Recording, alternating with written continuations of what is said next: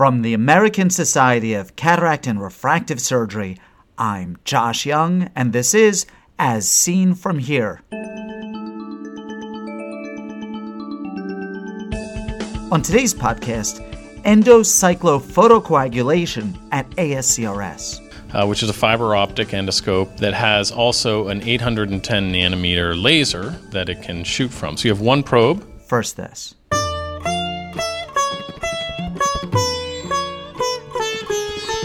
Imagine a library of one hundred thousand books in subjects that interest you and subjects that don't. The books of this library are arranged bizarrely by publisher and date of publication. How useful would such a library be to you? How soon would you give up on trying to find a book that really interested you? A S C R S's impressive online content has been a little like that library until now.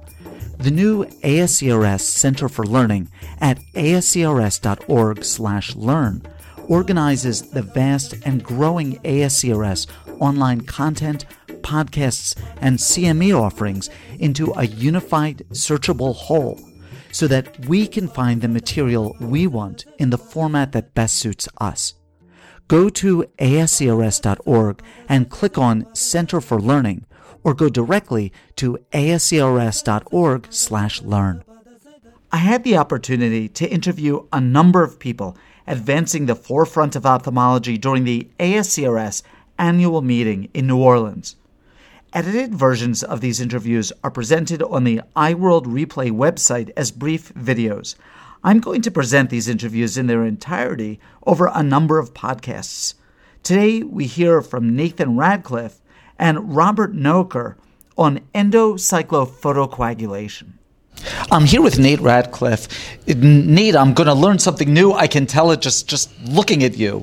Uh, so you talked about E C P in conjunction with other M I Gs. So E C P stands for endocyclophotocoagulation, and this is a uh, thermal treatment, ablation, destruction uh, of the ciliary processes done ab interno, uh, usually at the time of cataract surgery or at least in a pseudophakic patient for the purposes of lowering the pressure for treatment of glaucoma. So sort of, sort of talk me through it. What what am I? What are the tools that um that I'm that I'm going to use, and how to Technically challenging is it? How how long does it take? All of those sorts of things. Okay, so uh, the, the good answers to these questions. Uh, basically, at the end of a routine cataract extraction, you're halfway there.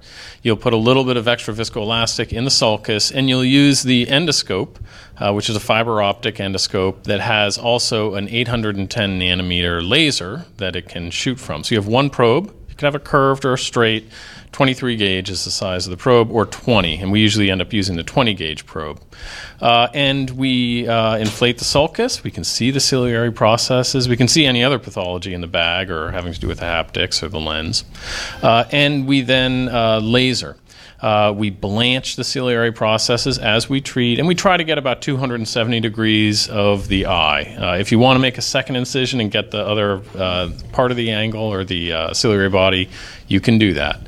Uh, afterwards, you finish the cataract surgery like any other, making sure to get rid of the viscoelastic, and then you uh, treat the inflammation and watch out for a pressure spike, but uh, that's sort of the procedure. Other than that, it's like a routine cataract surgery. So, Nate, how much pressure reduction do you typically see with this procedure, and how worried do I have to be about hypotony with these patients? Because I, I will tell you, that is the the Rubicon that I'm worried about crossing. Okay, so to begin with, hypotony isn't really going to be an issue. Uh, we see that with transscleral cyclophotocoagulation, but not with endos- uh, endoscopic cyclophotocoagulation. Uh, next, how many millimeters of pressure reduction? Let's say four millimeters, uh, you know, on average, and you can get a little more, uh, and in some cases you may get a little less. Um, and you know, you can manage this procedure with the tools in your toolkit for the cataract surgeon. So we're treating inflammation, we're treating pressure spikes, and then we're taking off drops as the patient recovers. Uh, so I think this is a procedure for cataract surgeons. In fact, believe it or not, endocyclophotocoagulation is the most commonly performed incisional glaucoma surgery in the United States right now. I did not know that, Nate. Um, so let let me let me set things up like this. M I Gs can get a pressure reduction of X, and T R A Bs and tubes can get us one that's much larger. There's this space in the middle. Uh, and, and that was kind of the gist of your talk today. Can I get you to talk about that? Sure. So, you know, we have a gap. Uh, the initial gap was between medications and glaucoma surgery.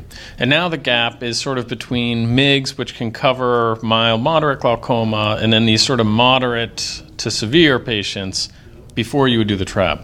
Uh, in my mind, that's the role of combined M I G surgery. Uh, and this can be combining several different outflow treatments, um, several, maybe placing several stents, combining endocyclophotocoagulation with an outflow procedure such as an iStent uh, or a goniotomy or something along those lines. And yeah, we're trying to get additivity, knowing that the cumulative safety profile is still going to be favorable because all these procedures have a favorable safety profile. And since the mechanism of I O P reduction for these two procedures, for a trabecular meshwork bypass and uh, for uh, the endoscopic procedure, are completely different. Uh, the effects, at least in theory, should be additive. They should be additive in theory. Uh, of course, the caveat is when you're talking about glaucoma, nothing needs to ever make sense. So it is possible. Just as timolol may not be the best add to a prostaglandin analog, even though you're combining two complementary mechanisms, uh, it's possible that the additivity of these procedures might not be as uh, generous as we would hope. And so we do need clinical data to, to sort of flush that out a little bit, let us know. Uh, for example, at the American Glaucoma Society, I showed that adding endocyclophotocoagulation to an Ahmed valve uh, doesn't uh, enhance the efficacy of the Ahmed valve that much, but you were getting forty percent pressure reduction with the Ahmed valve, so maybe you just sort of maxed out what you could do with any one surgery at that point. Yeah, interesting. Uh, I, I have one last question.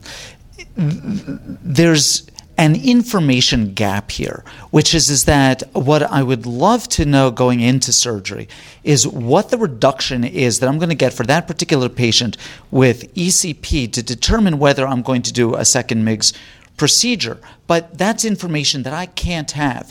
How do you choose a priori that you're going to be doing two M I G S procedures as opposed to just one? Well, I think you start with the data that you do have, uh, you know, which is how much pressure reduction can I expect with, for example, a cataract and an iStent, and that's around thirty-three percent pressure reduction.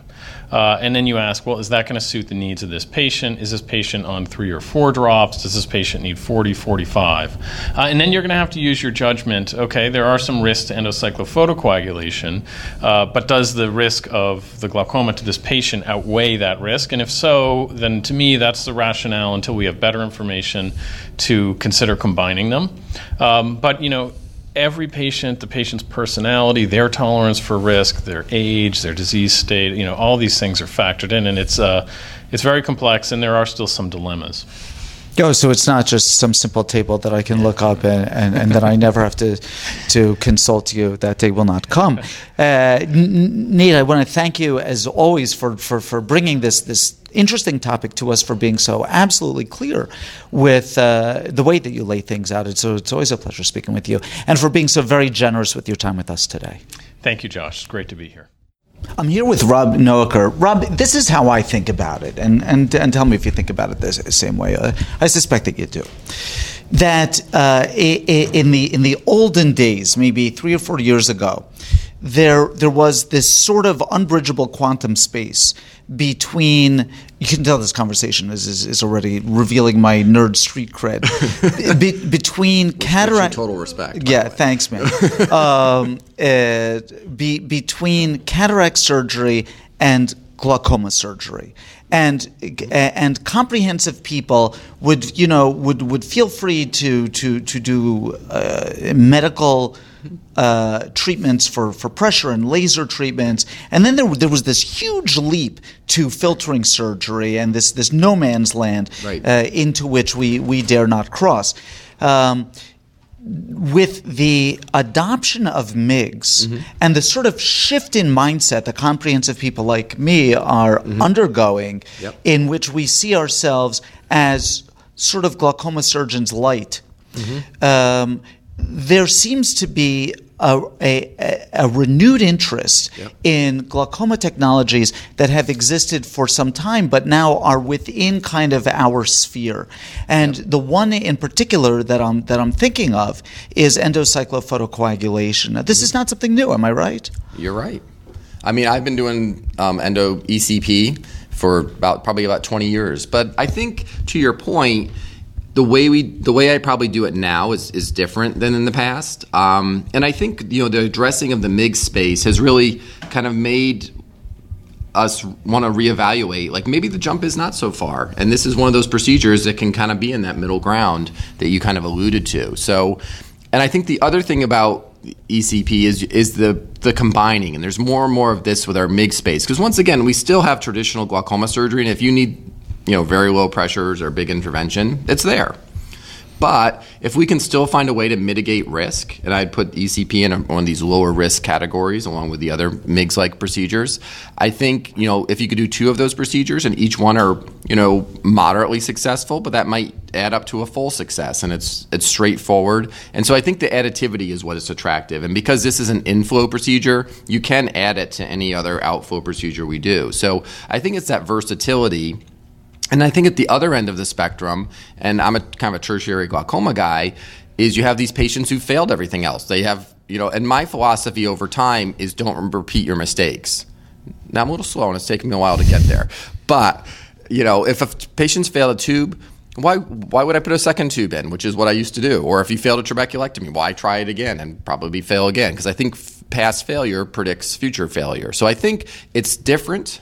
And that's why it works in many patients who have kind of gone down a certain outflow route.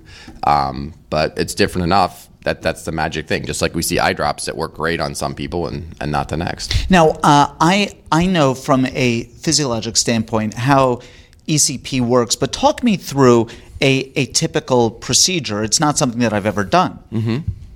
So I think the, the still the most common setting for E C P is um, – right after fresh cataract surgery, so combined with cataract surgery. So typically, you do the cat, you do the cataract portion, and this situation is ideal because there's a lot of space, and because this procedure relies on direct visualization of your target, which is the ciliary processes. So when the lens is out of the eye, there's a you can fill up the eye with viscoelastic, and you know you have a very good view to the ciliary processes, and so. Cataract's out. Some people put the, the lens in first. Sometimes I'll, I'll treat before I put the lens in. That's kind of a more psychological issue. It's like, oh, I'm done with the cataract part. I'll get the lens in and be done with that. I think access is actually easier if you treat through the capsular bag, which is, you know, transparent to this wavelength of energy. So you can shoot through there. And the idea is that you want to see whitening and shrinkage of the ciliary processes because that's where a majority of the ciliary epithelium is. And that's what you want to do is selectively um, reduce the amount of ciliary epithelium that's producing aqueous. So if, and I tend to do it through two incisions because I can treat around three hundred sixty degrees. The good thing about this procedure is it is impossible to cause hypotony because from an anterior approach, there's still more ciliary epithelium that's out there that you just can't access from the from the front side of the eye. So treat arounds have whitening. You kind of go back and forth a few times because what you see is as you get whitening one area, more ciliary epithelium will be exposed, and you, you think about more like painting versus causing um, lesions. And then you basically, the, I think one of the keys or pearls is you need to get the viscoelastic out because you do use more viscoelastic than with this cataract surgery alone. I think you need to wa- also watch out for I O P spikes, which I, once again is from, I think, retained viscoelastic in most cases. And then lastly is get a head start on inflammation because this procedure works by causing some inflammation. You just want it to be just a little bit and to get the positive effect without any of the side effects. So I'm very aggressive. I give I V um, Decadron to the patient during the procedure. I put Kenalog in the eye at the conclusion. And uh, and these eyes are the, some of the quietest ones I have on post-op day one. Huh. So um, one, one of the uh, things that, that distinguishes endocyclophotocoagulation mm-hmm. from, uh, from other M I Gs procedures like trabecular meshwork bypass stents is is that there is uh, the ability to do this as a standalone procedure, right. uh, separately from cataract surgery. Yes. So let, let me ask you then, where does this procedure fit into your practice? I, I would say, you know, in, in some ways, and I think this is why we like the M I G S procedures, is because they don't have an adverse effect on the outcomes of our cataract surgery. You know, and I do a lot of premium cataract surgery, and I have that patient population. And this is something I can do that doesn't alter astigmatism. We had a paper here last year at the A S C R S that showed it was astig- astigmatically neutral, which is great. Um So I think that's just the most common setting, is while we're there, we'll try to reduce your medication load, et cetera. But then there's the second part of the population where the patients had something else done or, or not, but they need additional intervention. And it's fairly, once again, you basically can, the approach, the setup is exactly the same as if you're going in combination with cataract surgery. You make the same incisions. The treatment is very, very much similar. So for that population, it's it's kind of in the second tier. So it can be first line, can be a second line in terms of surgical intervention. And then, once again, you can do it in the most tertiary cases, which in that case, I often go from our pars plana approach because I can be more thorough in my treatment, and we can get pressures down to ten or single digits if we if we do it from the back. But it's it's it's less likely that uh, that a that a comprehensive person like like me is going to be in in the in that situation. The patient's going to be seeing you anyway, uh, specifically. um, uh, Rob, the, the, the, the, this is really, really great stuff. I'm really happy that, that you've that you've brought it to us. It's interesting. Uh, I'm glad that we're talking about it. I'm very grateful for your generosity with your time with us today. It's always a pleasure. Nathan Radcliffe is clinical assistant professor at the N Y U Department of Ophthalmology in New York, New York. Rob Noecker comes to us from Fairfield, Connecticut.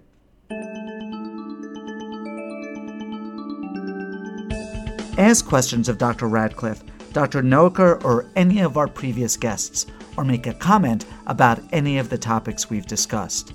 These interviews are meant to be the start of a conversation in which you participate. Write to me with your questions or comments at josh at iWorld dot org. As Seen From Here is a production of the American Society of Cataract and Refractive Surgery. Be a part of the next podcast. I'm Josh Young.